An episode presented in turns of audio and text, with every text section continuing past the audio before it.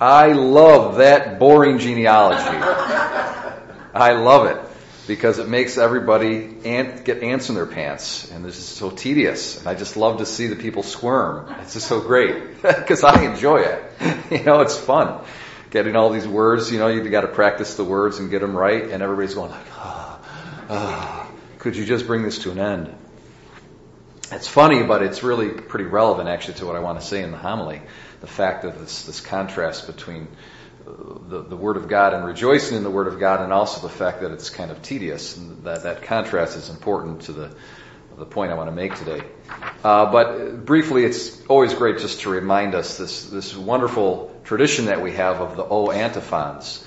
Uh, the O antiphons are the antiphons that are really proper to the um, the the office of Vespers, which is the evening office of the, of the church. Um, the liturgical life of the church is much more rich than just actually the, the daily mass. And in addition to the daily mass, you have all these different offices throughout the day. It's usually just monks uh, who, who, celebrate them um, in community.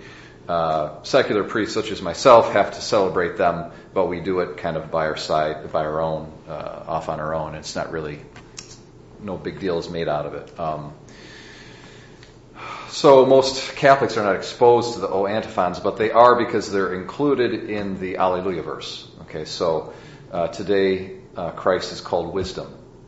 Okay, tomorrow in the Vespers antiphon and also in the Alleluia verse, he's called uh, Adonai, uh, which is the Hebrew word for Lord. Um, and then wisdom in Latin is sapientia. And then uh, on the third day, he's called radix Jesse, which is the, the root of Jesse. This is all Latin here. And then the clavis David, which is the key of David. And then he's the oriens, which is the basically the rising sun. And then he's the rex gentium, which is the king of the Gentiles. And then finally, on December 24th, uh, just before the incarnation, uh, the celebration of the incarnation on Christmas, he's called Emmanuel. God is with us. And all of these titles are appropriate. They basically proceed forth from the second person of the Trinity before the incarnation. So today we call him wisdom. So Christ, as the second person of the Trinity from eternity, is wisdom. He's the wisdom of God. Before he became a man, he's always wisdom. Okay? So, and then he's known as Adonai, which is known the Lord of the Old Testament. We talk about how Jesus, the, the pre-incarnate Jesus, the Word of God, gave the law on Mount Sinai. Okay, so Adonai and then we have the radix Jesse and so forth and go on. And it goes on and then it ends up with the incarnation with Emmanuel. God is with us.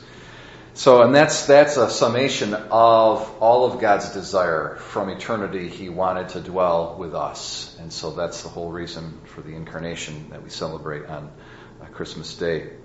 And if you take these, the first letter of each of these titles for Christ, and you put make an um, acronym out of it, and you and you go backwards, it says Ero-Cras, which in Latin could be translated "Tomorrow I will come."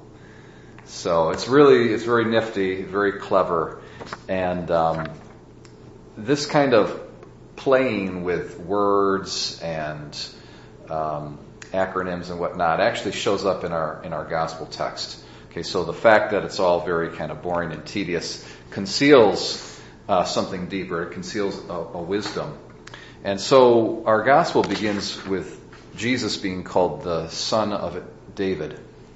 He's actually called the son of David before he's called the son of Abraham. The book of the genealogy of Jesus Christ, the son of David.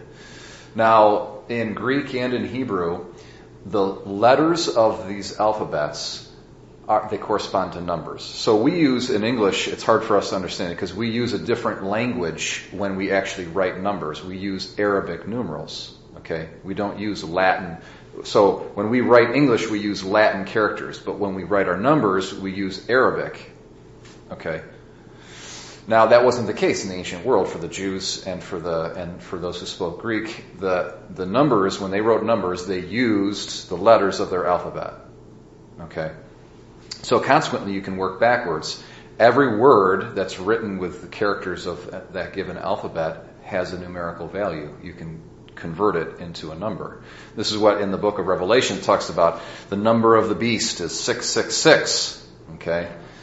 Alright? And it says, those who have a mind for wisdom, let them understand the, he is a man and his the name is 666 and so you're supposed to take the numbers and figure out okay how, what names do those numbers create so in this genealogy here using wisdom because today we celebrate christ as wisdom if we were to have a mind of wisdom we were to look and actually the word david um, if you take it in hebrew and you uh, convert the characters to numbers it has a numerical value of 14 Okay? And this is why St. Matthew says the generations from Abraham to David are 14 generations, and from David to the Babylonian captivity are 14, and from the captivity to the birth of Christ are 14 generations. So it reinforces Christ as the son of David. This is why this is one of the rationales here between behind this uh, very boring genealogy.